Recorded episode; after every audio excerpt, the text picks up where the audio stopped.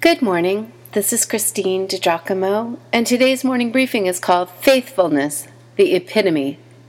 Epitome, it's a noun.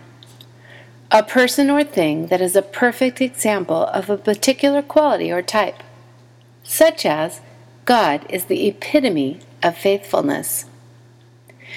Being a Christian, endeavoring to be a Christ follower, attending church on Sunday, getting baptized, going to Bible study, telling others about God, even praying.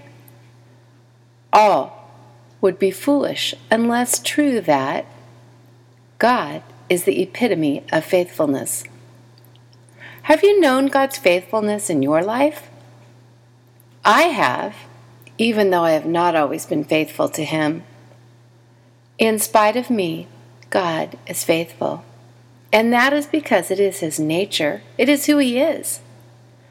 There is no point in putting our faith in anything we do not find trustworthy or faithful, much less God.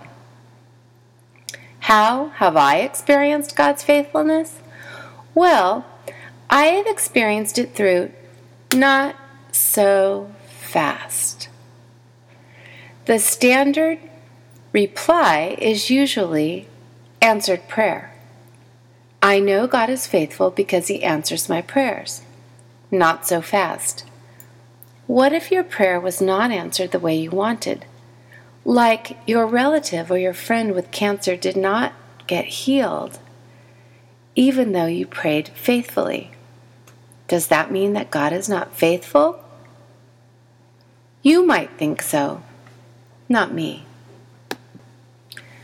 So, no, I would not answer how have I experienced God's faithfulness with through answered prayer. Oh, don't get me wrong. Without an inkling of doubt, I know God answers prayer. And what's more, He has answered my prayers. God has answered little prayers and big prayers of mine. Actually, I don't really think He groups our prayers by either size or category. God has answered prayers I had forgotten I even prayed. And those I never uttered aloud. Maybe some I never quite formed. Nope, I won't start my answer about knowing God's faithfulness because of answered prayer. How have I experienced God's faithfulness? Well, I not so fast. I am not convinced of God's faithfulness because I've always had my physical needs met, even though I have. Because what would that mean for those who have not? That God is not faithful?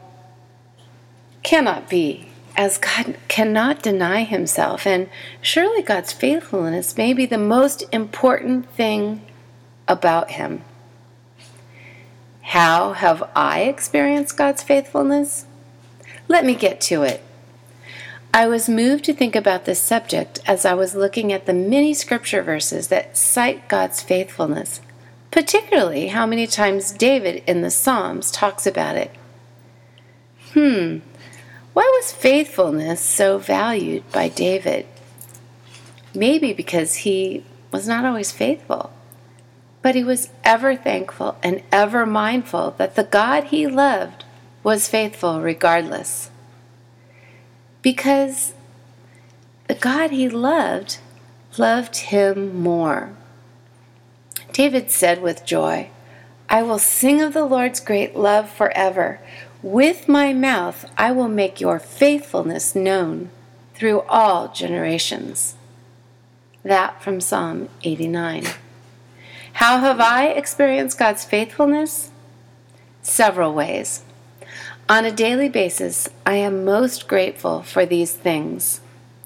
God has shown himself faithful to me through his presence, peace, love, grace, and forgiveness.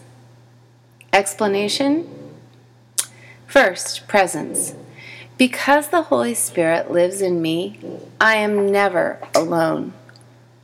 I know and feel God's presence. I feel His nearness. And his promise said, Never will I leave you, never will I forsake you. Second, I know God's faithfulness because of his peace. In times of greatest pain and worry, God's supernatural peace has filled me. He promised, I have told you these things so that in me you may have peace. In this world you will have trouble. But take heart, I have overcome the world. John 16, verse 33. Because I have known his peace, I have been able to honestly and forthrightly share it with others when they so desperately need inner peace and hope and love. God's clearest emotional language of regeneration and transformation must surely be love. I mean, how else could you explain his continuing to love holy and lovable people? The Apostle John said that everyone who loves is born of God and knows God because God is love. And also, he who does not love does not know God. From 1 John chapter 3. I know that the love in my life is only because of God. The love I feel from my children, my husband, the students, the businessmen, and the women I love and lead, they are gifts and they come from God. And you? How have you known and experienced the faithfulness of God?